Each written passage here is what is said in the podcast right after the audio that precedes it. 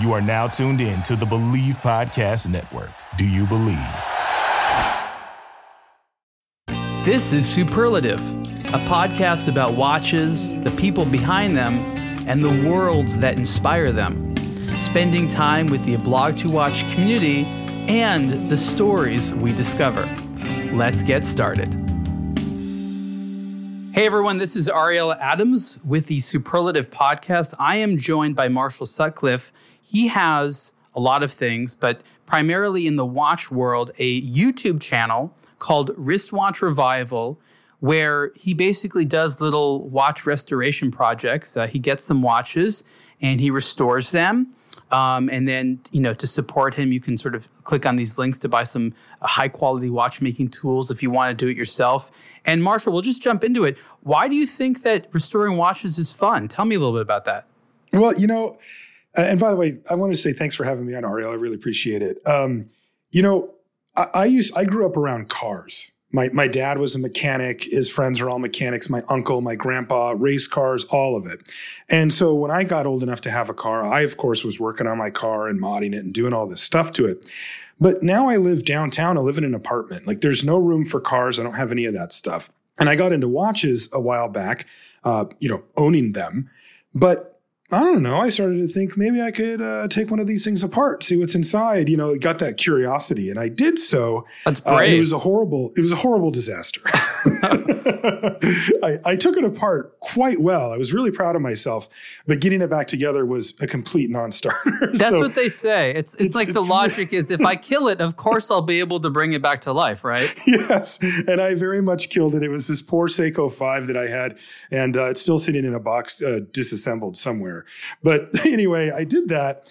And then I set it aside for a while and I thought, okay, I may have jumped in the deep end of the pool. But then uh, a little later on, I, I found um, some videos on YouTube by a guy named uh, Mark Lovick. He, he has the watch repair channel. That's what it's called. He's been doing it since around 2013 or so. And I started watching his videos. And I was like, okay, I'm starting to understand the basics of what he's doing and how he teaches it. And so then I decided to revisit and start, you know, buy some better tools and start to get into it. And, so and hold on, who was this guy? Where, where, did he have like a real watchmaker's education? Which was he another hobbyist? Like who was he? Yeah, so he's a professional watchmaker. Um, I, he didn't go to any of the the big schools in Switzerland, but he apprenticed at age. I think he said he was 18 or something. So he's, you know, and he's like late 40s now. So he's been going at it for 20, 30 years now. And um, he's, I, I've never met him. He's kind of my hero, to wow. be honest. I mean, I just love this guy. Like I've learned so much. He's given me this this awesome hobby. Uh, and what he actually does is uh, he actually uh, did some classes. So you can go on his site and you can take classes that are like beginner watchmaking classes that he did himself. He made YouTube video or he made videos that explain the basics and show you how to do all that stuff. And I took all of his classes and the combination of watching his YouTube videos, I think I've watched literally every one he's put up. And the the other stuff, um, you know, this he's a real practical watchmaker, right? Like this is a guy that worked independently. He's an independent watchmaker, so he's just doing repairs, changing bracelets, you know, the, the whole nine.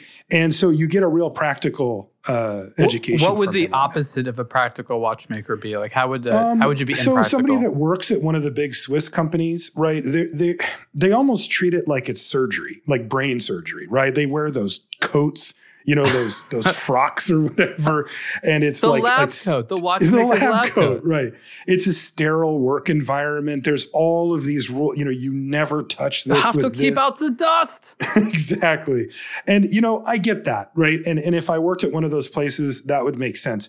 But you know the, the fact is that while that is best practice for us at home who are working on watches ourselves look i don't have a clean room right? I'm literally, I do my work at the same desk that I'm recording this from right now and that I have my computer at, right? And I, I'm happy because it's one of those desks that goes up and down. so I can at least be half a watchmaker and get it up to my eyes. so, but, you know uh, what nobody thinks about? Nobody hmm. realizes that the ergonomics behind watchmaking is complicated. You have yes. to sit in sort of an awkward position for mm-hmm. a long time and not move. Like That's for right. me, like I have like bad circulation. I can't even keep my my arms still that long. I need yeah. to flail them about. Like it's it's sort of like the same concept of being a sniper, right? You have to Yes, learn all these like breathing It is. techniques and focus and not moving for a long time and waiting. Careful, Dude, careful I movements. should have named my channel The Watch Sniper. Like, that is amazing. I love that. Yes, it is like being a sniper. When it, and especially if you're doing it as a career, which I'm not. I'm an amateur, right? I do it because I love it. But you know, you're putting in your eight hours. Yeah, you're sniping. I mean, you're sitting in the in the woods there, and you got to sit still and do that. For me, if I get if I if my back gets sore or whatever, I can just go for a walk, and it's no big deal because I'm doing it because I love it. But yeah, but you know, watching the videos from him, I just got fascinated, right? I mean, I don't think anybody that is even remotely into watches, and I can tell you effectively everybody who isn't into watches isn't amazed when you turn over a watch that has the display case back. They're just, whoa, right? It doesn't matter if it's a piece of crap, you know, bottom tier Miyota movement. If you show that to somebody while it's running, they are just like, cool. And they'll look in. and this You has been your experience, gears. right? Mhm. What's that? This has been your experience. Absolutely. People are fascinated by this stuff. And, you know, when I started the channel, you know, my other career is also in content creation. So this isn't my first foray into it. And I put a lot of thought into this stuff. And one of the things that I really wanted to make sure that I did with the channel was open it up to, to people who weren't as hardcore as you and I are about watches, right? That I don't want to assume that they know all the things I know. Now, look, I have to recognize that a lot of the people that are going to watch my videos are into watches. So I don't want to talk down to them, but I also don't want to exclude people who don't know. You know, I want that door to be open so that they can you and I, interested. we're like uh, evangelists of the things we're passionate about. Like nothing Yes. makes us happier than having you know new watch lovers or whatever lovers that we're into. Like it- Yes. but we don't care what watches they they wear. I think it's an important distinction. We want people to love the hobby. We don't care if they like what we like. And I'm I'm I'm actually fairly certain you're going to agree with me. Oh, for sure. Yeah. I mean, look, when you find something special, right, that means something to you, that you go, okay, this is an activity or a hobby or a passion or a pursuit, and it actually means something to you, right, like inside, that's something you have to grasp, right? You, you, you don't want to let that go. And if you're built like how you are or I am, that means you have an urge to share it. You have an urge to open that door for other people because you know dang well it's not just you and it's not just me. Other people are going to find this interesting as well. And, you know, when I look at the comments on my channels, on my channel, when I get somebody that says, okay, you inspired me to try this out, right? Like, I want to do this. That's what I love to see because I'm like, you should do it. Like, this is a really fun hobby that you can do from your desk that you don't need special skills for outside of practice and, and watching videos and stuff. You do need some special tools. That can be a, a barrier to entry that's a little too big for some people. But, you know, any hobby is going to cost you Yeah, something. you can't to go get to. Home Depot and get pretty much anything that you'll use. Nothing. No, God, no. The tool, the tools are like both the best part of the hobby, right? Because tools are sweet. But my God, I mean, I, like for Christmas this year, I got tweezers that are designed just to pick up hands. Yeah. you know, it's like how specific can There's you get? there's very few watchmaking tools that do more than one function. Yes, and and in fact, if if it does do more, then air quotes real watchmakers will probably look down on you for using it. you And know? there's so many so much variety in tools that do the exact same thing I found. It's true. That is also true. And I mean that I like that part because it means that I can get in at an entry level and kind of understand how the tool works and how often I use it. And it gives me something to shoot for, you know, to to to get down the line. And there's no power tools basically. I mean, there are machines that do things, but when it comes down to it, like the watchmaker tools, they're uh, they're basically like dental tools. You know, they're just these like They are. little rods that have little removable heads, and once in a while there'll be something for polishing and something for cutting and something for scraping, and you know, it's Yeah. Part of like it seems like a lot of it is this sort of memorization of what are all these tools and how do I use them. Yeah, you know, I'm looking around my my little work area right now, and yeah, there's literally not a single tool around me that requires electricity. It's it's all, you know, handmade, hand done stuff, and you know that to me is another huge plus. When when you work on a computer all day, I, I do for my content creation stuff I mentioned, but many people do for many, you know, accountants. Everybody's working at the computer all day boy, you know, you really do kind of lose that connection of having stuff in your hands, building something, putting something together, troubleshooting something physical. And even though, I mean, I grew up on video games and I'm just, as, you know, I'm a big computer nerd and all that. So I, I'm not one of those people that's like, get me off of this computer. I'm going to go chop some wood or whatever. But dang it, if there isn't like a little part of my brain that really does like holding things in my hand. And this satisfies that. This feels like it used to when I worked on cars. You know, you work on a car, it's not working, and you have that big moment where you sit down and you turn the key and does it run, right? It's the same thing with the watch. You put the whole thing back together, you put the balance wheel in, and does it kick up and go, or do you have more work to do? It's the same feeling, so and it's a real thrill. Let's make a little bit of a sort of contextual statement here. I think it's mm-hmm. important mm-hmm. to distinguish the fact that being into watchmaking is not per se the same thing as collecting watches or liking the design or history of watches. Like there's a lot mm-hmm. of different ways of being into watches. Sometimes mm-hmm. you're into multiple things, but like watchmaking, um, you know, is sort of its own special area of this. And it's totally okay to be a watch enthusiast, like a hardcore watch enthusiast, and have no interest in watchmaking other likewise there's a lot of people who love watchmaking and aren't interested in the like the jewelry component or the luxury component or the high prices for them the fact that there's sort of this luxury industry is um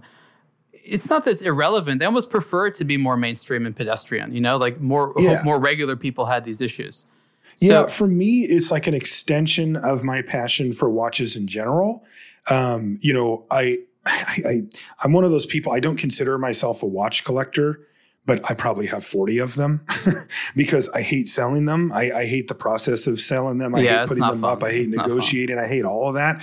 So I've got a bunch that I could, you know, do without, but I just have to figure out the best way to sell them. And I'm, and I'm too focused on doing other stuff to figure it out. Or you could but, sacrifice them. Yes.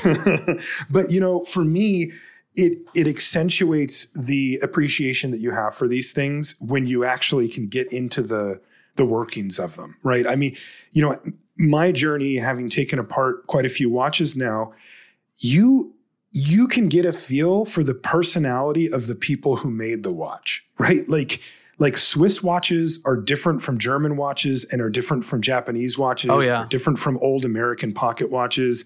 It is incredible that you can go I understand that this person sees the world from a different angle, and that's how they produce this versus this other thing. Such an interesting concept. Like, give a few examples. So, perfect example is uh, what they call the click spring, right? And right. when you wind up your watch, that's actually the sound that you hear that click, click, click, click, click, click, click. A lot of people think it's like gears, you know, meshing together or something like that. And it's, it's actually it's so the mainspring doesn't unwind itself. That's right. Hey, good. Very good, Ariel. I like this. Knows his stuff. Uh, yeah, exactly. So it basically just allows the mainspring barrel, which the mainspring is housed in, to turn in one direction and not in the other. That's all it does. It's a very simple device. If you look on most Swiss watches, they use what is ultimately a fairly complicated little setup that involves a, a, a shaped piece of metal that has a few little prongs sticking out of it. It's kind of a weird shape that is then screwed on to right next to the barrel and there's a little tiny coiled spring that goes underneath it to provide tension. Now it works really well but it's like three pieces. It's like a screw the little piece of metal and the spring and they all have to be kind of set perfectly before uh, you can do them it's beautiful and it's elegant and it works pretty darn well and they're pretty robust you go to a seiko movement And the Japanese design aesthetic is like, what is, how can we do this with the fewest number of parts in the simplest way possible? And what they use is a long piece of metal. It's thin. It has one screw that holds it on, and all it does is push itself up against that uh, the mainspring barrel's teeth, so that when it turns, it can go one direction and not the other. That's it. It is just a piece of metal which pushes up against it, and it does the exact same yeah, job. Yeah. It's perfect. It's it's like the simplest thing. It's the simplest possible explanation for that problem. It's and the really Germans? cool. Hmm? And, and the Germans, what they do is they have that similar setup to the Swiss, except for that instead of using a small coiled spring, which is thinner than a hair basically underneath it, they make this huge, beefy, uh, it's it's called a spring, but you wouldn't recognize it as one. It bolts onto the main plate, and it has like an arm that goes over, and that's what provides the tension. And it's by comparison, it's probably 150 times thicker than either of the other two. It's this like overbuilt, you know, yeah, tank that's of a why part. it feels. That's why German watches feel like tanks when you operate them because all the Yes. pieces are like bigger, thicker, but it feels so solid. It's it's like it's amazing when you use them. It will push back on you. Yeah, they are. They are. They are over. You know, and I mean this in a good way. They're overbuilt. Well, right? look, They're- look. they're- Let's talk about the the A. Lange & Söhne watch that had Mm-hmm. 31 days of power reserve. This is a perfect example of it. This watch took years and years for them to figure out because when a mainspring barrel, it's one mainspring barrel that has enough power for 31 days, it's fully That's wound. absurd. Thirty-one days. Yeah. Wow. The- you know what the hardest thing is? And this is the first watch I know of that's a wristwatch that, that dealt with this issue this way, and then subsequent watches did the same thing. But they went back to having a keyed winding system. So rather than mm. rather than turn the you know with your with your hand to wind mm-hmm. it, there, that that didn't provide enough torque or like you, your fingers couldn't do it. So they gave you a key that you stuck in the back of the watch to turn the mainspring barrel because you, you you just simply couldn't do it by hand. That makes sense. You can get so much more leverage. And, you know, because what they're fighting with when they do that, when they're trying to get the longest out of a mainspring, is that, well, the mainspring length and the thickness both affect how much power it puts out. And then, of course, on the other end of the wheel train, where the power ends up going is to the balance. And they'll usually try to use the slowest balance, meaning that it, it oscillates the fewest number of times per minute in order to try to facilitate the most length of time as that mainspring unwinds. They'll usually use what they call an 18,000 train on those to try to get the, the biggest length. I wonder if, if uh, A. Lange did for that. I'd be curious. I, I don't know. Yeah, we, there- but we have a no way whole you can wind podcast just about it. Oh, yeah. Oh, sweet. Let's do it. Let's do it. Just about that it. one watch. I love it. There'd be enough that's to talk about. Honestly, there'd be enough to talk about. Okay, maybe you can answer an age-old question. This is a tough one. Okay, Okay, it's not a okay. trivia question. This is like a psychology question. Mhm. Appreciating watches and appreciating cars very often are things that the same person can do. You Mm-hmm. you like cars and watches. I like cars and watches. I'd say 80% or more of the people I meet that like watches also like cars. Mm-hmm. Now, here's the question. These are very similar hobbies, but they also have differences. But those differences can be very challenging to sort of identify. What, in your opinion, are the differences between being into watches and being into cars? Yeah, there there are very few. Uh, you know, when it comes to form following function, right? I think that's something that a lot of people are attracted to. So that's a similarity. Uh, the mechanical aspect, of course, is a similarity as well. Um, one thing that comes to mind, at least for me, is cars are considered a necessity. Watches are not. Um, I know car guys who couldn't give a crap about watches. I don't know very many watch guys that don't give a crap about cars, right? Th- there is a level of impracticality that cars don't have. Of course, many cars are very impractical, but they're based on the idea that you need to get yourself around, right? You you cannot function. Most people couldn't function in, in at least in, a, like where you live and where I live on the West Coast without a car, and all of us could function without the watch. You know, it's been said a million times. So, I, you know, to me, if I were to look at the person who's who's into cars but not watches, that's probably where the dividing line comes. Uh, where on the other side, if you've already made the leap to be into watches, well, I think you know the cars are going to come along with it. Okay, I got a whole list of things. You get, throw something at me. I'm curious. Okay. All right. So let me respond to the one you just said. Correct. Um, I angle it just a little bit different. And that is, Mm-hmm. there still is a mainstream demand for cars, Right. right?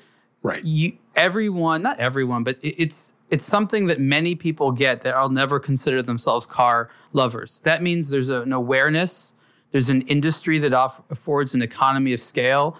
By comparison, when it comes to just sort of the overall engineering and stuff required, cars are way cheaper. Sometimes they Right. cost more, but the economy of scale for cars means that they're affordable with watches. Right now, the production is so much smaller that that you don't have that. There is mm-hmm. no mainstream demand for mechanical watches in any way, shape, or form. So it is something that you have to stumble upon, so to Right. say. Right. And it takes a lot more effort to be into, and you can't just go into a bar and be like, let's talk about the new mechanical watches, guys. Yeah, you're going to get a lot of weird looks. Yeah, because I mean, you can imagine somebody learning to drive when they're younger on some junky car, and maybe even their family doesn't care about cars. It's not part of their, you know, But life. they could be a race car driver. Yeah, but they go, you know, if I push this pedal here and it went faster, that would be cool, right? And all of a sudden they're down the road on on the car thing. But if you don't ever have a watch on your wrist, yeah, you're never going like, well, I wonder what it would be like to wear this other one, or you know, what what you know, what does this Yeah, you're, yeah, you're never going to have that curiosity. So, so that's an, that's one thing. Um, Even though cars can be gorgeous and beautiful and actually complement your style, they don't have a fashion element like watches because you don't wear them, and that also mm-hmm. changes it a lot. You, they both have a lot of messaging power, right? So the watch you wear, the car you drive, obviously says a lot about you, but you can practically own a bunch of watches in more places of the world than own one or more cars. And this is really important. Like think of like a place like Singapore. Okay, a lot of disposable income, a lot of interest in showing off wealth, no ability to have a car or store it anywhere. Owning a car in Singapore is so unbelievably expensive because of all the fees and things like that. It's just it's Oh. impractical. So mm-hmm. as much as you want to be into cars, you just can't. Mm-hmm. But watches, even in the relatively small place that you live in, you could still have a bunch of them. So there's an international ability for more people. Of course, they have to have disposable income, but to be into watches than cars. I mean, you grow up in like, I grew up in Los Angeles. Like, you just take for granted, like, of course everyone can have a car. Are you crazy? You could have two if you could afford it, maybe three if there's parking. Like, That's right. so many places. I mean, I travel to Europe a lot and like Paris, Geneva. I mean, owning a car in any of these places is a disaster. Just think Yeah. about parking it. Oh God. Yeah, every every time I go to Europe, it's the same thing. Nobody I know that lives there actually has a car. They're like, no, what? No, yeah. of course not. And Like, that's why, I do that? supermarkets don't even have parking lots. I don't Yeah. understand that. How do you have a supermarket? Like imagine like having like a big supermarket in America with sans a parking lot. I know it You- has like a 7-Eleven parking lot, and it's for all. It's funny. You'd have protests, you know? Mhm, you would, but but it makes sense what you're saying because yeah, like you know, no matter what level of watch you're entering at, right? Money money money aside, from a pure practical storage standpoint, you can have five of those, and it, your living situation can accommodate it almost no matter what. Yes, right? Where absolutely. even one car, it could be too much by a lot. You know, So so I think that you know there's there's a lot of parts of the world that just never have the opportunity to appreciate cars like Americans in some other countries. Um, you know, cars have a lot more space. They require they're just they're bigger. And you know, I think what's and I think the sort of fact that that cars remain mainstream um, is it's actually an important lesson in the watch industry. I think when it comes to smartwatches and a Mercedes only has the power that it does by contrast value. You see a bunch of like lower end cars, and then you see the Mercedes, or you drive in a Mercedes, like, wow, that's so much better. Luxury cars do so well because they're it's so easy to compare to when it comes to the lower end things. Watches, it's not exactly the same. With smartwatches, maybe people will start to notice the things that are not a smartwatch. Oh, you're not wearing a smartwatch? Why? Um, and so I think that there's this sort of lesson that if more people wear smartwatches, the luxury watch industry or the mechanical watch industry, not even necessarily, I call it luxury because you don't really need it, right? Um, could be, do a lot better simply because wearing a, a non smartwatch will have so much more social impact. yeah, that's interesting. Are, are you in the camp that the that the Apple Watch will be great for you know uh, mechanical watch industry on the long term? My camp has always been this. There is no doubt in my mind that Apple has the resources to make it successful over the long run, and they proved everyone right within about three years. So if you can't beat them, you, you got to join the movement. You got to figure out where's my niche now. Mm-hmm. There's oh, I mean, you and I are people that like things that work well, and we can see these sort of obsolete pieces of machinery and still think, "Wow, these are great." Like, I don't think that the, the emotional value that watches gives us is going away anywhere. Right. So that's not going to happen. But their ability to compete is going to change, and the message needs to be when it's the evening time, when it's leisure time, when you're on vacation, you don't want to be, you know, you don't want to be tracked or you don't want to have notifications. Wear this thing, which is just, it tells you what you need to know, it chills you out. I think there's a calming effect that will, you know, it's sort of like your house shoes. You don't wear them out, but you Right. can't wait to put them on. Yes, totally. Yeah. I yeah, I I think that's totally true. I mean, you know, it gets talked about a lot, but a lot of people of our generation um, grew up with Swatch watches around, and then that kind of fostered, you know, or or digital watches. You know, a lot of us had Casios or Ironmans or whatever. you know, Indiglo was a big thing when I was a kid, and you know, and that at least You planted. remember there was a. Casio versus Timex thing? No, I, I don't remember that. There was a little bit, of, maybe it was like this weird LA thing, but like if the Casio guy wouldn't wear a Timex and, and other, wasn't the one was better, but it was like Ford versus Chevy. Like you never Yeah, really exactly. understood it. You're like, well, I don't understand it, but it's, I, I just People by default camps, was yeah. a Casio person, but I think it was also like, you into the cool like Japanese brand? No, I wear American, you know? Yeah, totally. but you know, we, we so many of us though had that idea put into our head about a watch when we were a kid. Uh, I mean, not that you know uh, Apple watches are really you know for for kids, but I mean, I'm sure we'll see them on kids' wrists you know sooner than later. Uh, commonly, especially for the the tracking aspect and that kind of stuff. I mean, that could be that that generation. I've heard people say that before, and it's kind of hard to argue against. You know, Yeah, that- I mean, it makes so much sense. It's better than Mm-hmm. putting your kids on a leash. Like I have a three year old, and Mhm. I, I mean, he, he, it's like they're just waiting to escape. You know what I mean? Like the chances of them like getting lost. If you were just like, Yeah. yeah, whatever, we'll find him. He's got the watch. That makes so like the terror that parents have when they can't find their kid is awful. right. And Right. and what it does to kids is literally put them on leashes or has them confined. If parents had like more comfort and calmness that like if their kid runs off 100 feet they can find them easily enough like that's a game changer Yeah. You know, it's interesting to me that the, the interesting thing as it relates to mechanical watches is that there is a chance that the Apple Watch becomes too good, right? Where you really can't go without it. You know, particularly I'm thinking of the advances that they've made in the health aspects of it with uh, the ability to track heart rate and heart irregularities. And, you know, I've listened to some podcasts recently that talked about it, the potential for it to test blood sugar on the fly, right? Which would be a big deal for uh, people with diabetes and then even a whole bunch of other people as well, where, you know, you can't, you know, like I wouldn't, I don't have an Apple Watch. But my reasoning is, is because when I wake up in the morning, I think about which watch I want to wear, and it would never be the Apple Watch because I, I get excited about my vintage watches or whatever. But I would like to have that functionality. I, I just don't want to. I just haven't quite come to the point where I feel comfortable Here- wearing here's two the watches. thing here's the thing and you just hit it hit the nail on the head the answer that we need to find is not should i wear a smartwatch it is how do i wear both that's the Right. answer we're looking for That's what I want. Give me that, right? Yeah, like if they made it smaller, someone will figure it out i'm not worried about it hmm Yeah, I I, think- I I think I think that if they provided me something that I felt more com- like where it wasn't literally wearing two watches, I, I would do that because the functionality's already there and the possibilities, you know, uh, and in fact that they're actually talking about now are extreme. I mean, you know, we're talking about saving human lives here. So Look, I think that smart watches are going to make sense for 10 to 20 years before it moves to the natural progression, which is what the sort of Google Glass was trying to be. Google Glass is a mm-hmm. very early generation product. There's a lot of Right. things that we don't have that it needs to have, battery life among them.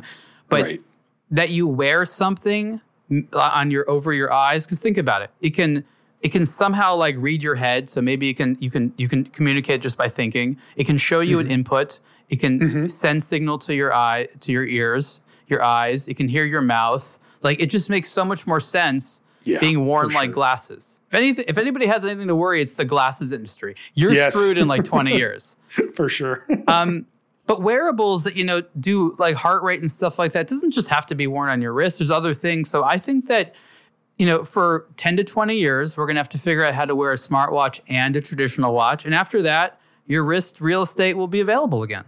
Okay, well, as long as I still get to wear my mechanical watches, uh, I would love to have that added functionality from the the smart device. But uh, I am unwilling to give up my wrist slot now uh, for my mechanical watch. Look, I mean, I think that the best thing to do is just try to start wearing both and then answer the question for yourself. Because I don't think it's going to be something we can like learn on Instagram, like how to wear a watch and a smartwatch. We just need to do it and figure out uh, what makes sense. I think somehow mm. wearing them both on the same wrist is going to be the thing. Um, you know, I saw this actually early on when the Apple Watch came out. A couple people did this, and Sinn, German Sinn, actually mm-hmm. made a strap for this where they made it so that you had your your Sinn watch on the top of your wrist and the Apple Watch on the bottom. That's cool. Yeah. And I've never seen that. Sinn yeah, made that? That's yeah, cool. It's really, really cool. Yeah. I mean, huh. uh, those are got to be available somewhere. And so yeah. it it makes sense because the smartwatch can still do all the smartwatch stuff, but it's not like this little screen's in your face. I thought it was an elegant solution, yeah. even though the Apple Watch wasn't meant to be worn that way. But imagine if you had something that was like a little bit flatter, a little bit more like, you know, broad, more curved, you know, and it was meant to be worn on the bottom there. This type of stuff is going to come eventually. It just it's just going to require some serious investment. We already saw so much experimentation of this variety a couple years ago when the smartwatch became a thing. But what people quickly realized, especially all these like Kickstarter projects, was that they were ill equipped to actually develop it. The technology mm. simply didn't exist yet. Yeah, you know, because I would love to see, you know, along the lines of what you just said, uh, if I could have a watch band that went on a traditional watch, but that provided functionality, right? Where there was a screen or something built into it. You know, I used to have a, a Nike, I can't remember what it was called, but it was like a, a thing you wear when you're working out. And it was just a band, right? It didn't right. have a full on screen. It did actually have the ability to display information with these lights on it. But, you know, if I could get something flatter, you know, down the line with, with miniaturization and that kind of thing, where I would be looking at the the cool vintage piece that I want, but where it was tracking or I could look at the side of it or whatever to to read text or something. I'd be into that. Let's go back to watchmaking. Mm-hmm. What are some of the common questions and things that you get? People, you know, I think I think it's you speak about it sort of very cavalierly, like watchmaking is easy, and that's and that's you're fortunate because you are mechanically inclined that way. But this is really challenging stuff for people to get their mind around, for people to do. Um, you know, like I said, like if you have like bad circulation, you know, like you shouldn't be sitting there doing watchmaking. Yeah. Um, so it's not it's not accessible for everyone. So just help shed a little light on some of the common things that people uh, are, are, trying to figure out or, or, or curious about. So w- one of the questions that I get the absolute most um, is how do you know where all the parts go, right? Because the basic a task that a watchmaker like me would and and you know the, the term watchmaker means somebody who works on watches. A lot of people get that confused with somebody who literally makes watches like manufactures them which of course i don't do. Um, but what what a watchmaker does is is service a watch primarily. And what that means is you get the watch you take the movement out of the case you completely disassemble the movement. So every part is stripped down to its components then it's thoroughly cleaned in a watch cleaning machine. Then it's reassembled and lubricated. And that's that's servicing a watch. And that's something that needs to happen periodically to a watch to make sure that it's running well and continues to run well uh, for, you know, as long as you live or even longer. And so of course, right, when you get done taking apart the whole thing, you're looking at this pile of screws and levers and springs and gears, and you're like, there's like what, about 150 to 200 parts on an average movement? Uh, I wouldn't say that many on an average movement. Less? Um, you know, yeah, there's fewer on like a, a base level, like a Swiss, you know, non calendar, you know, uh, three hand movement or whatever. You know, there's probably like 60, I'm guessing, 70, 50, something in that range. Oh, that's really simple. Oh, like on a Unitas or something like that. Exactly. Yeah, right. Yeah, on, on, like a more base level movement. And then, yeah, it goes up from there. You know, calendar adds quite a bit.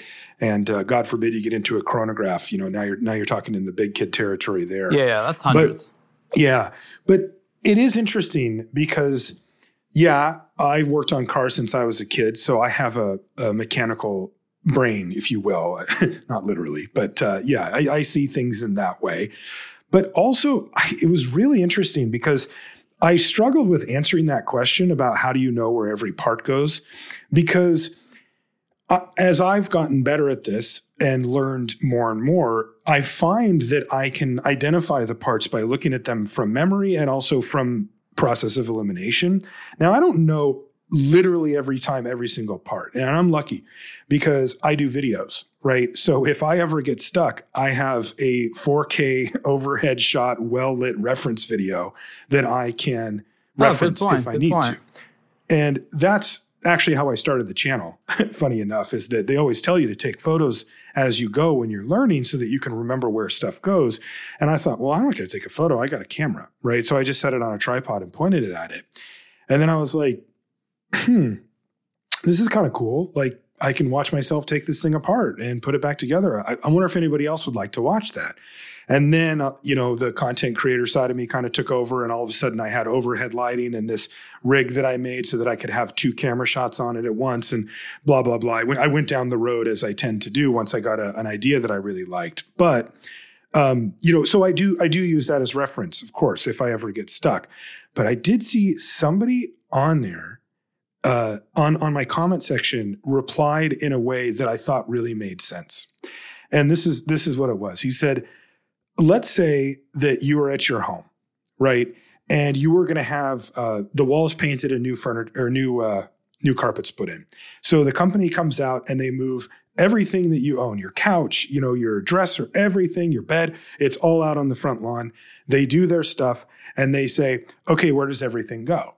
Right? You could be looking at a pile of 50 to 100 pieces of furniture and decorations and all this stuff, and you would know where every single thing went, right? You wouldn't have to go, well, how am I supposed to figure out where the bed goes? You're like, well, I know where the bed goes, right? I, I, I have to say, and again, it's just sort of this distinction of personality types. Your ability to have that type of spatial intelligence, among with other things, I'm not saying it's uncommon, but it's by no means universal.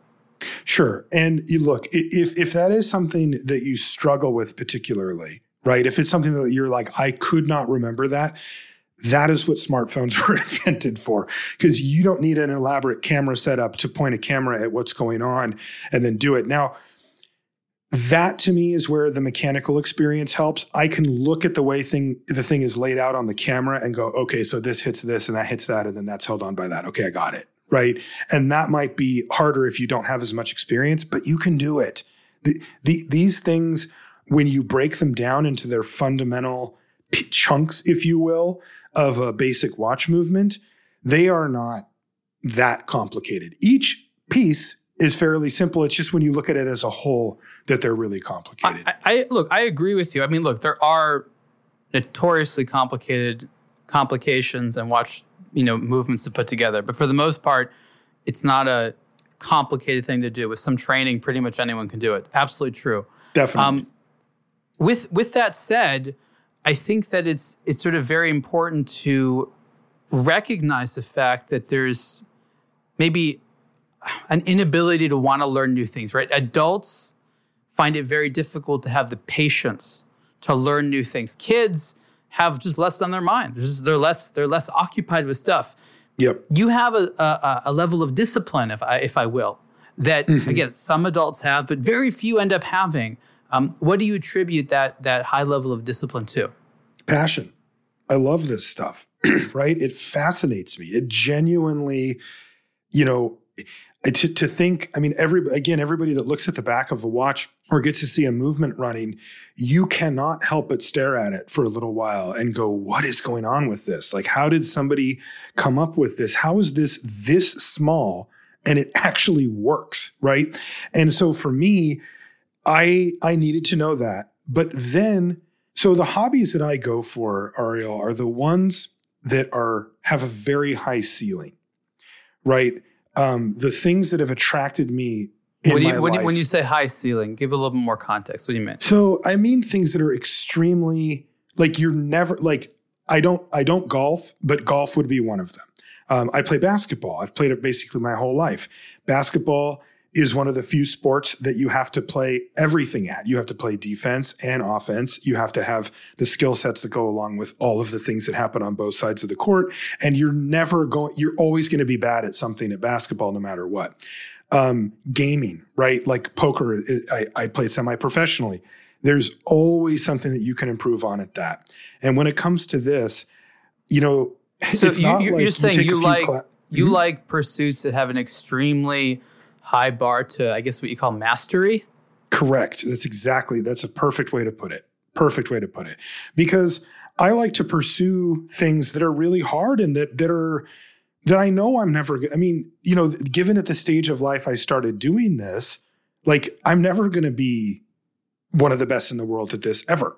Right. I mean, the people that did that started when they were 17 and they were better at it than I am now when they started. right. And then they went to like, you know, fully fleshed out Swiss schools and apprenticed under great masters and all. And I know that that's not going to be me, but dang it, I have a goal, at least that my, my, my next goal is to be able to service a chronograph with some level of confidence. And uh, there's a Mark, uh, the the guy from the watch repair channel, is uh, has been working on the next level of his course, and that's going to have that in it. So I am preparing for that to come out at some point, and I'm going to dive into that. Um, but yeah, I I love the idea of taking on something that leaves you a lot of room to really try to get as good as you can get at it, and that's what attracted me to this and why I took the classes and, and have really. Done. So I'm going to be the, I'm going to be the devil's advocate here. Mm-hmm. If you like to play really really hard games that means you don't win very often. Is are you okay with the fact that you don't win that often? Sort of. I'm I'm competitive. So what I do is I look at it relative to my peers or relative to other people around me or that kind of thing. So you know, for example in poker, right? Your, your win rate isn't actually that high right? You, it's funny because, you know, people think, well, if you're really good, you can win a lot of money. That's true. You absolutely can.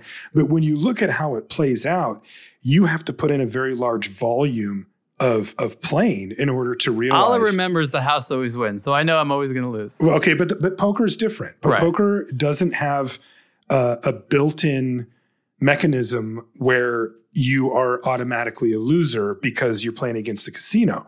In poker, you're playing against the other players. Now, the casino does take a small percentage from the players as a group, and you do have to overcome that. But you know, if you sit down at blackjack you play perfectly. You're 48.5%. You can literally never oh, You know, I never thought about that. So yeah. you never you never just have like one person playing poker. Right. It's always against other people. So as as good as I can get relative to them is how much money I can make. interesting. So, That's interesting. So as long as as long as you're like you know you could either be the fastest runner or make sure that no one's faster than you. Sure. Yeah, exactly. Either way will work, right? Because you're not playing a rigged game. I mean, I never like when I was playing poker, um, you know, for part of my, you know, money, uh, my income, I I never ever ever played any of the table games. I never played any because those are all just loser. You just can't win at those. It doesn't matter what you do. If you enjoy playing them, go for it, right? I mean, burn burn a few hundred bucks and have fun. But I personally don't get enjoyment out of out of that. But when it comes to the watchmaking thing, it's a marriage because it's not just me trying to get good at watchmaking and seeing how far I can push it. It's also the content creation angle, right? I mean, I'm I put a lot of effort into that side of the thing too, into the filming of it, and and I want to have a channel that stands on its own, and I want to have a channel that when people come and watch the videos, that even if I never make another one, that they say, "Hey, these were cool. I like watching these. I got something out of this." You know. So, so let me ask you a question. Mm-hmm. You were making content before you made content about watches, and mm-hmm. you're, you know, sort of relatively new uh, to making content about watches. I mean, I've been doing it for like, you know, nearly 14 years now. Yeah, um, very, very new. Yeah. So here's my question. As you entered the space, you probably made a survey of the major media that was there and things like that. And, you know, you're coming from cars and, you know, uh, gaming and things like that, that all have like very well established media spaces. I mean, between mm-hmm. cars and games, the amount of publications out there is just staggering, and and they have years and years. I mean, I mean, I remember as a kid there'd be gaming magazines. There'd be, there's gaming magazines for probably nearly forty years now, maybe longer. Mm-hmm.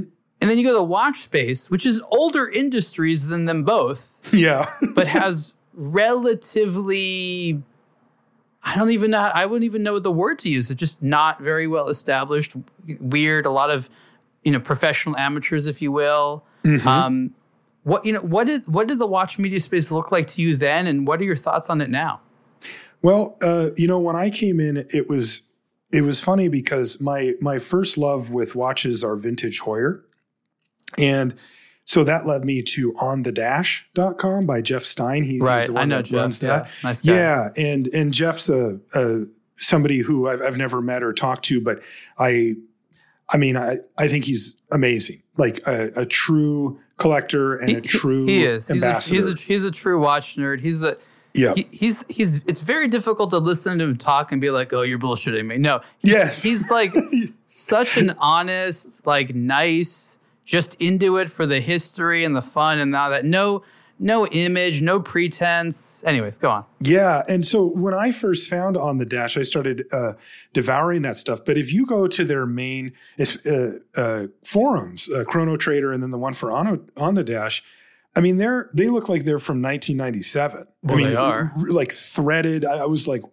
"Wh- what is going on here? right? Like, the, the- not only are they still using forums, which I had been a big part of a bunch of forums when I was younger, but they're not really a thing anymore on the same level. But these were the ones Uh. that, like, you know, sign up with your AIM account or whatever. I mean, they were insane. And I thought, wow, this is this is really lagging. You know, this is these are this is a niche community and this is not as robust as I kind of figured it would be. But then, you know, eventually I branched out. I found Hodinkee as kind of the the the, you know, loudest one. I found your site and I was like, oh, okay, there's people pushing here, right? These are, you know, th- this is a very disparate thing where there's these sort of antiquated uh, forums. That one, you know, most of them, right? The people are like, oh, you got to head over to Time Zone. I'm like, okay, cool, I'll go there. I'm like, what the hell is this, right? And you get to a bunch of them, you know, they're mainly all like that. And you know, I was adept at using forums after having been on And, them and for cars Time Zone and stuff. literally was started in the mid '90s, and I know the guys that started it. Well, there you go. Right. And I mean, I think it's great, but it felt like it needed a refresh. Right.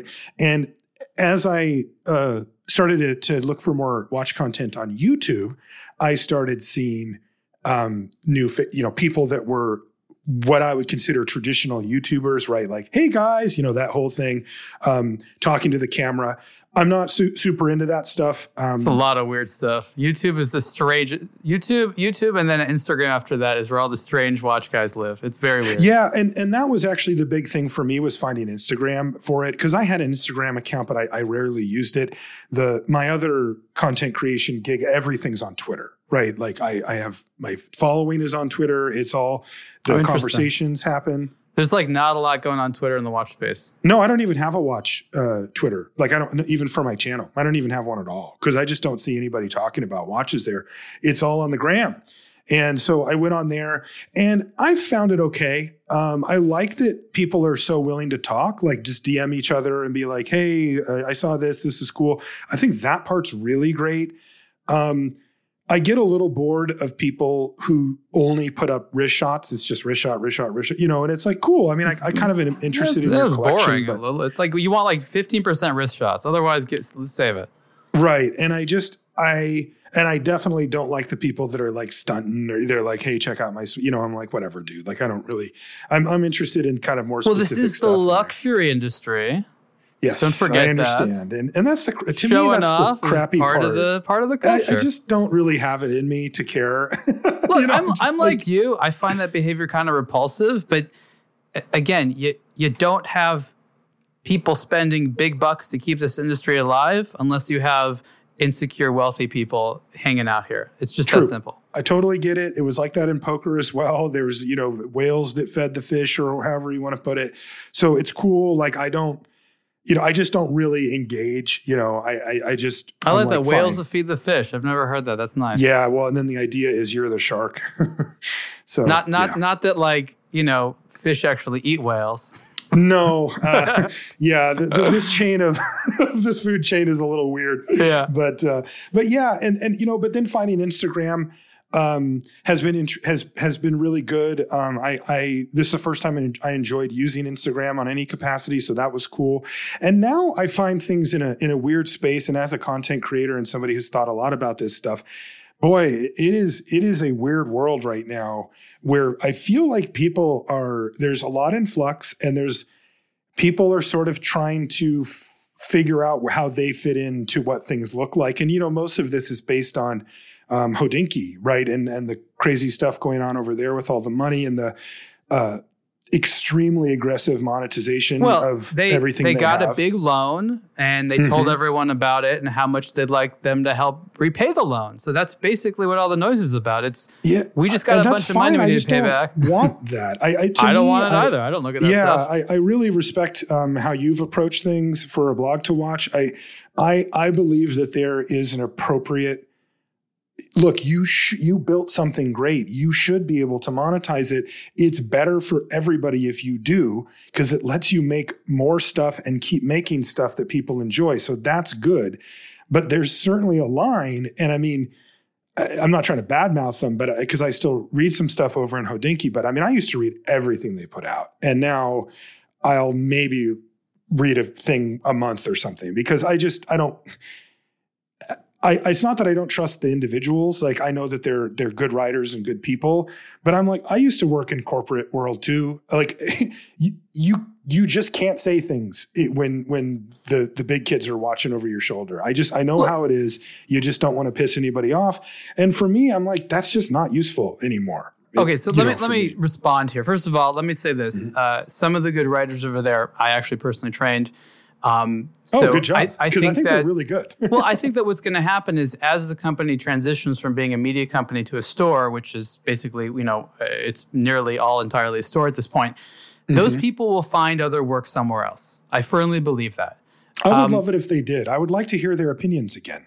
yeah. With that said, here's the bigger context of what's going on and what you sort of noticed. Now, the car industry and the game industry approach media in their own way, but they're generally supportive of it. They understand that a robust media means that there's people learning about their products, being you know f- at least funneled into purchases. It creates conversations. You know, it, allows people to express passion. For whatever mm-hmm. reason, all of that seems to be good for business. Okay, mm-hmm. Mm-hmm. and they support a thriving media, and likewise, you have a ton of titles, and a lot of that has to do with the fact that money flows. When mm-hmm. money flows, you at least make sure there's thriving media. You don't have to fund everyone out there, but you make sure that you know you your what you make is a thing because the media says it's a thing. That's super important, and you and I know that mm-hmm. implicitly. The watch mm-hmm. space has always been very very different, and right now we're in a we're in a position where they have made uh, either through negligence or through intention essentially the decision that funding marketing is not a priority. Even though they know that by not doing that means there won't be media, they essentially are completely okay with the notion that um, a, a media industry does not, and it used to, you know, 15, 20 years ago, it was a bunch of publications, da da da da da. Now it's, it's, it's, it's almost nothing to what it was. And I'm not saying they don't spend on marketing, but, but the responsible big companies, they they simply do not. Rolex, for example, right now does not spend any money on watch media online. Now you have to understand that traditionally, like the back cover of like every single watch magazine would have either like a Rolex or a Patek Philippe ad. So it's not that Rolex has has had this long history of not supporting watch media. They used to for a very very long time, but they made some odd decision to not do it online. And mm. I, the reason they've done it is essentially they want to encourage their retailers to advertise. They're worried that if they spend money on advertising because it's expensive, the retailers just sit back and just you know keep getting sales. So what they were trying to do, uh, uh, and I'll have to say unsuccessfully at this point, is to get the retailers to start you know forking over some of the money to advertise online. Has not happened, and there's there's actually some good reasons the re- retailers haven't done it because Rolex makes it horrendously restrictive and basically you can't advertise how you want to advertise. But that's another story. That has sent a message to the watch industry that the most important company that quote unquote has their shit together does not see value in advertising uh, on watch media online. What that has done, and again, these are these are also companies that, that pulled back on print basically entirely. So now there's no money to print media, and there's also no money to digital media, mostly because no one's really thinking about it and no one really makes it a priority. So it's not like this, like you know, this like you know. Th- people in a room somewhere in Switzerland being like, "We're going to kill watch media." No, it's just Right. complete incompetence. God, that's insane. I can't believe I, that, that, that. It makes it so clear when you put it that way. But I'm also just shocked, right? It- it Like, is th- shocking. It's such a short term But look, thinking. I I like to think of myself as an open-minded person, but you know, I sort of think you know you grow up with sort of like West Coast liberal values. You know, like everyone in the world that like has a brain sort of thinks this way, and mm-hmm. then you travel to places and and you find that other people with just as much intelligence and education think totally different ways. They come to different conclusions. It's Switzerland weird. has a very different idea about uh, how to do business, how to do business with them, you know, what they want, you know, what their position is in the world, how to use things. And Switzerland is a very, um, they don't want to share, right? Yeah. It's like money in Switzerland stays in Switzerland. If you want to come to Switzerland, you bring your money and your good ideas, and then maybe we'll talk. Right. They don't want anyone but their own to make any money. And maybe there's good reasons for that. But what it translates into is international media publications around the world ain't getting anything. Yeah, it's crazy. And, you know, as a on the ground consumer of both the content and sometimes the watches, it's interesting to see to see this happening because you would expect there to be a very robust uh, media, you know, around this stuff right now, and it it clearly exists. It's just going the other way. I mean, you know, because and I, I, think there's a couple of things that come to mind that have been interesting offshoots of it.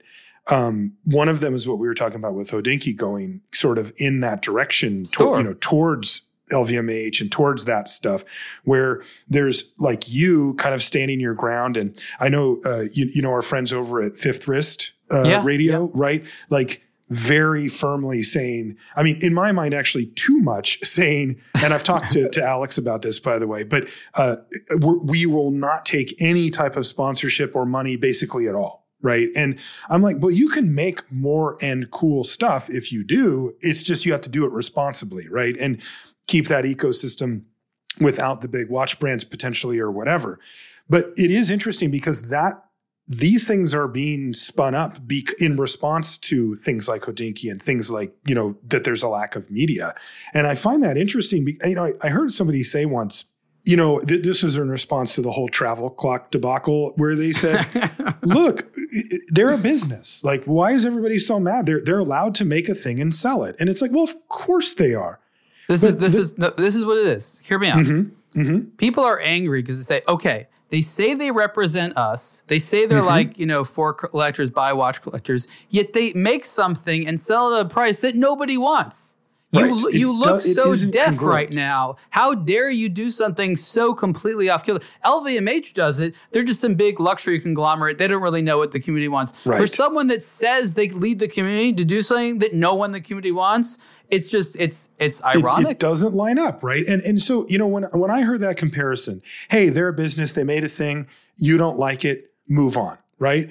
That didn't sit well with me because I'm like, hold on a second, because they're it, tone let's deaf. Say Tourneau made deaf. this, right? It's a website and, and a brand or whatever that you go to to buy stuff. I know what they are. They're a full retailer. That's what they do. If they said, hey, we came out with this cool travel clock you can have one for 6000 or whatever, right? I would say, well, that's stupid and I don't want it. But I wouldn't have any interior feeling about that other than I'm not buying that.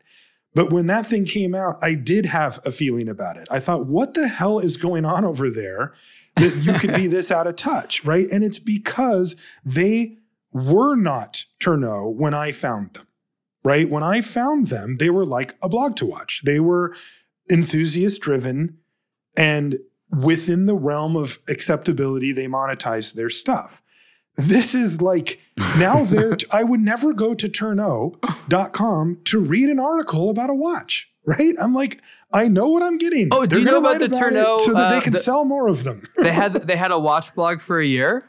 I did not know that. Oh my god, we'll talk about that another time. That didn't last okay. very long. That was right. hilarious. And, and again, if I saw that, I wouldn't even go because I'm like, I know what you're doing, right? Like, I get it. It's just that's fine. You know, take a stab at it by all means, but not for me. Like I want to, if I'm reading a review, I want somebody's opinion. I want to know what they actually think. So let me know? let me say this. I, I, I would very much like to move in the direction. We talked about this before that we started the show, um, mm-hmm. and I've been doing a lot of investment of of being community supported. aBlogtoWatch has always seen itself as being an extension of the community and, and doing the work that does for the benefit of the community. So it mm-hmm. makes sense that it's community supported because that means we get to work for who actually we want to work for, which mm-hmm. is nice and elegant and, and, and good. Um, with that said, in defense of the advertising model, I'll say this we can remain entirely authentic, and still be advertising based for this reason. There are enough amazing brands that make amazing products out there each year that we can easily say, you know what? We will take your marketing dollars and work with you to create all these great promotions and enthusiastically talk about your products because we genuinely like them.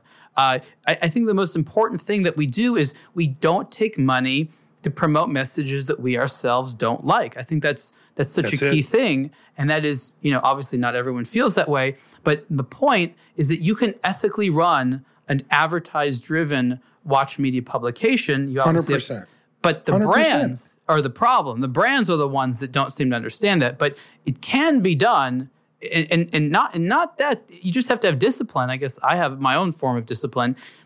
It, you know, with the supportive industry. The alternative, if the industry doesn't care, is the community driven driven thing, which is scary while it's also, I think, inevitable. I think it's scary because you you don't necessarily you don't necessarily want to do something you haven't done before yet. And I think that for someone like me, who sort of comes, I mean, I have a, a legal background, you know, mm-hmm. it's it's a very odd thing to say, I'm your advocate, now also pay me. Even though that's exactly what I should be doing, it's the best advocates don't do it for the money. So, you know, what I found was when so because uh, as we've mentioned before i do content creation in the gaming space uh, you know for the game magic the gathering. I have a podcast and i do tournament coverage and stuff like that. And i was very hesitant um, to monetize it in a meaningful way but I came to the conclusion at one point that I would not be able to continue doing the show as regularly as I did with the level that I did it at if I couldn't dedicate more time to it and make it worth worth it. So for me, it was a decision uh, that was pretty simple in the sense of like, well, it's either it doesn't exist anymore or I do this. So I did it. And now, you know, I've been on Patreon since it came out. So that's like 2014. And what I found was it has freed me to focus entirely on the thing that I want to focus on anyway, which is the content. But the interesting part is I also do ads on the show. Now, I don't do ads for stuff that I don't use. I, am really, really picky about that. And I partnered up with a website that sells the cards and all this stuff. And I like the site. I know the people who own it. I've used the site and I feel 100% good about sending my listener base there. And they totally understand. There's no conflict of interest, right? Because I don't sell cards or anything like that. So it's just me saying, hey, if you're going to buy some, this is a good place to do it. And here's why. And to me, that's been the perfect harmony, right? That's the balance. And I mean, it's kind of funny uh, talking about it because I've been, I actually want to have a similar setup for the YouTube channel. What I really want to do, I, like you said, I have some affiliate links, but you don't make anything off of those. They're just yeah. there because it took me a couple hours and then I can just copy paste them in and, if, and help people find some stuff. But what I really want to do, what I really wanted to do, but I decided that it was just better for my viewers to, to not, is one of the videos I did last was I, uh, my most requested video was what tools do I need to, to get into watchmaking? That isn't actually the type of video I want to do. I like taking apart watches and restoring them. That's the fun part. But I knew that this would be really useful. So I took the time to, to I even scripted it out. I did all the stuff. I got it in there. And what I wanted to do was partner up with one of the watch material websites, or uh, watch materials like tools and, and consumables and stuff. And so I contacted a couple of them. And I mean, I was cold calling them, you know, with no nothing behind me. So I didn't really expect it to go well. I mean, I've, I've had people do that to me and I don't usually. There's not even that many of these, of these businesses. What's that? These businesses you're talking about, there's not even that many of them. There's not that many. And, and uh, like I said, I'm really picky. So there's only a few that I actually use rely that I've been really reliable and good and that I would actually feel good about sending my people to. But what I wanted to do was curate a few collections of tools that I picked and said, I've used these these are good. Here's like the beginner package, the middle package, the advanced, you know, that kind of thing, and be able to send them over. And you know how this stuff goes. Like, I, I don't have some huge following. I'm not some major influencer, but people trust me now. Like the people that watch my videos know that I'm not jerking their chain, that I'm not doing this for money, that I'm not trying to do anything other than trying to open up this door to them. And people appreciate that. You have that right? Because they know and they can trust you and you can use your scruples to say, okay, I could take this advertising money for this thing, but it's not really what this website's about. It's not what I'm about. And so you say no. That's hard to do. That that is something that requires a lot of integrity and people know it. Even if they don't see it directly, they know it and they learn to trust and, and what not to trust, you know. And I think that you have that. I think that I think your model is where you should be. That that's my opinion on it. Um, with Thank the you. advertising in there, but upfront about it and not not over the top. Yeah, it's all about transparency. And what, what you're Mm-hmm. saying has made me realize is I wish, I don't know how this would ever be, be done, but I wish like members of the community would like be a fly on the wall. Well, I guess you can't do that because these are all phone calls and Zoom meetings, but just like listen in on the like the business meetings I have with brands where I'm trying to say, okay, guys, in order to have like a great impact and inform our audience about the products that you make that they'll like, just I recommend you do this. And mm-hmm. that that isn't straightforward and that they don't really even then listen or even know how to have a conversation. Like I push so hard for brands to create cool content that the audience will really, really like. Like I'm working so hard to explain to these brands, if you just do these things, people are gonna like it. They're interested in this. They want to see your watches out in the field. They want to, you know, they want to see adventure stuff. Like they, you know, people think about what do I do with this Sinn watch, for example. Like make mm-hmm. some of those dreams come true, Sinn. Just show it off. It'll it'll be Yep. great. I Explain know. It- all the you doesn't what I it mean? feel strange to, to be selling something that hard that you just know from your experience, your intuition, your heart is good for this company? And they're like, uh, yeah. And like, no, no, maybe in a few. I remember there was this other German brand, and they were doing something wrong, and I told them nicely, and I almost got into this shouting argument with a woman. It was at this show. I remember. Oh, no. And this is what she basically said after I basically proved my point. She's like, "Well, that is our strategy that we chose this year, and we're going to keep going along with it because we chose that strategy." Yeah, German good company. logic. Yes. And I'm just like, we do it this way because we do it this way. And it was just like, wow, I just showed you that what you did was a total waste and doesn't make sense. And you, and this was like, this was early on in the year. They totally could have just been like, whoa, whoa, whoa. But no, that, I mean, that's, but you know what they realized later on? These are companies that are manufacturers. They plan out things that take two, Yeah. three years in advance to do, and they're manufacturers. They're not marketing companies. They're not distribution companies. They're not, they're not like retailers. They just make watches, yet they somehow have this belief. And again, I, I honestly, I don't mean this in a, say in a mean way, but it is ego based that they can Yeah. do all the rest as well. And that they don't need anyone else. It's like, where did they come up with this? Yeah. You know, and it's interesting because you do see some of the companies that start to push those boundaries or that really commit to online stuff. And, you know, they're really going to get give themselves a nice edge. I mean, they're probably, you know, if they're listening to this right now, they're probably screaming at their phone like, "Hey, stop talking about this. Let the let the big guys just sit and sleep, and uh, and I'll keep Yeah. doing all the you know influencer Instagram stuff and and benefit from it." Because that's how I felt. I, I got one person from one of the big American watch websites to respond to me, and then he didn't anymore. But I was like, I, you know, I was willing to say, "Look, we can do a promotion code." And you can give me a percent. Like you don't even have to pay anything up front. Cause I'm just like, can you imagine owning a watch tools website? You do not get new customers, right? No. You only have working watchmakers that are co- that are just ordering the same stuff over and Is over Otto again. Frei still around? Which one? Yeah. Otto oh yeah. Frei? Oh yeah. Otto Frei's still around. Okay. Yeah. Those guys, a, those guys were like, there. that's a good one. Exactly. I, you know, them, uh, the, the, the one I, uh, that I contacted was Esslinger.com. Okay. Really slick site. Yeah, I know those service. Yeah. They're, re- they're, they're the ones that I go to the most for, for United States. And they're the ones that I wanted to work with the most, but I just couldn't get them to respond. I, I got one short response and then, you know, I kind of pitched them and then nothing. And then I did the, Hey, just checking up on this and nothing. So that was that. It- let, me- But, let me uh, let me ask you one last thing because again, we've we've gone over the hour, but Oh, so sure, we'll, we'll have to do another show. But like, okay, um, a, a quick a quick thing. My, my experience with watchmaking. I guess I wanted to mention this as well. I, I've I've dabbled here and there. I I, I don't have the Mm-hmm. Oh, you same. have. Yeah, yeah, sure. I mean, it just, I like that. Look, you can't be you can't be someone like me without at least understanding what's involved. It does make sense. That's true. Yeah. Um, so I've I've I've I've done I've done my fair share of it, and some of it I, I, I quite like. I have to say, and what got me in to it, honestly, was all these watches would be shipped to me, and sometimes watches would be shipped to me and they wouldn't work. Mm-hmm. And they'd be like, okay, Ariel, you can just send them back and wait and wait and wait, but maybe, just maybe, you could do it yourself. and the first few times this happened, I, I, did. And then eventually I stopped doing it just because I, I, was like, you know, I don't have time for this nonsense. But mm-hmm. I remember what would happen sometimes. I remember the first time I got a watch with uh, a 7750 in it, mm-hmm. and it, it wasn't working.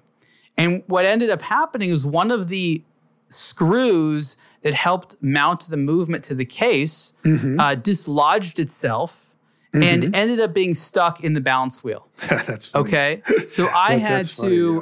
and I knew, a I knew I was. Uh, this was this was this was a lot. This was after I was doing this for maybe a year or something like that. Like I was very very green at that point, but I knew that these parts were so delicate that if I moved them wrong, I could bend them and completely oh, yeah. screw up the operation of the watch. It was like, how do I delicately remove a screw you know, and it was it I, it was it took practice, and I and I did it, and I you know the the watch worked, and I remember feeling that first like you probably felt it at some point where like the first time you make a watch work again. You know what I mean? It's like, it's oh, such a thrill. This is great. This is a great feeling. It's working now. Like such a good feeling. It really. It's like you know, some people like to jump out of airplanes or bungee jump. I'll tell you, man, I see that balance wheel kick up again and I'm feeling it. I am, I'm loving every second of it. It, yeah. it is a real thrill, especially for like a vintage watch that's been out of commission and now somebody gets to wear it and enjoy it again because you took the time uh, to get in there and fix it. It it it really is just one of the best feelings. It, it's hard to describe because you just wouldn't think so yeah it, but when it kicks up again it feels so good. oh, good. look there, there are joys joys to this nerdery. Okay so yes. I i i i, I realize okay i got to get some watch tools. Mm-hmm. and you know you you go to factories, and that that was actually the best thing for me is I have been to so many factories. Mm-hmm. I see exactly how watches are made, decorated, cleaned, serviced, and like I don't know, at least a hundred different factories at this point.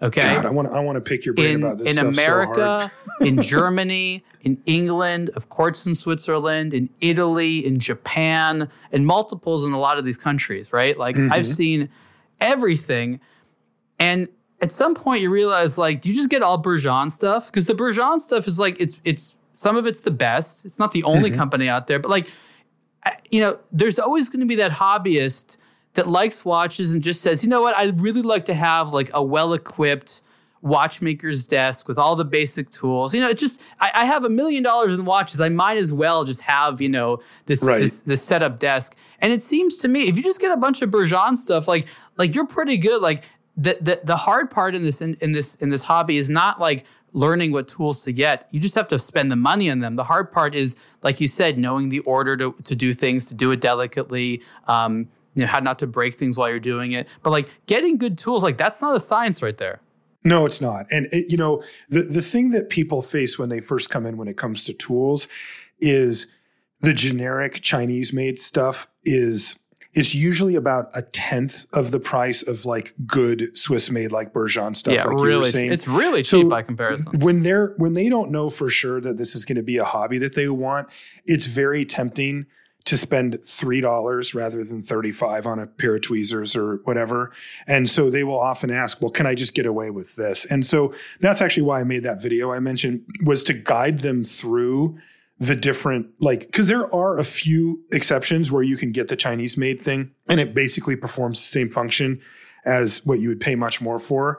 But anything that is like touching the watch, anything that requires any amount of precision, it's much, much better to get the good stuff. I mean, not just for the use of it. But also, I mean, if you do decide that you don't want to do this anymore, you can put that stuff up on eBay and get a good chunk back where the generic stuff, it's just throw it in the garbage. Unlike you know? some of your watches. What's that? It said you can put the stuff up on eBay, the tools, and get a good chunk of your money back, unlike some of your watches. Unlike some of your unlike, watches. Okay. Right. this has been a great conversation. I hope you'll come back, Marshall. Everyone, Marshall Sutcliffe from Wristwatch Revival, a channel on YouTube. Thanks so much for joining me on this episode of Superlative. Hey, I really appreciate it, Ariel. I'd love to come back. Thank you for listening to another episode of the Superlative Podcast. Support the show by subscribing and rating it on your preferred podcast platform. For questions, comments, and ideas, please email the show at superlative at ablogtowatch.com. For the latest in watch news, reviews, and culture, visit ablogtowatch.com.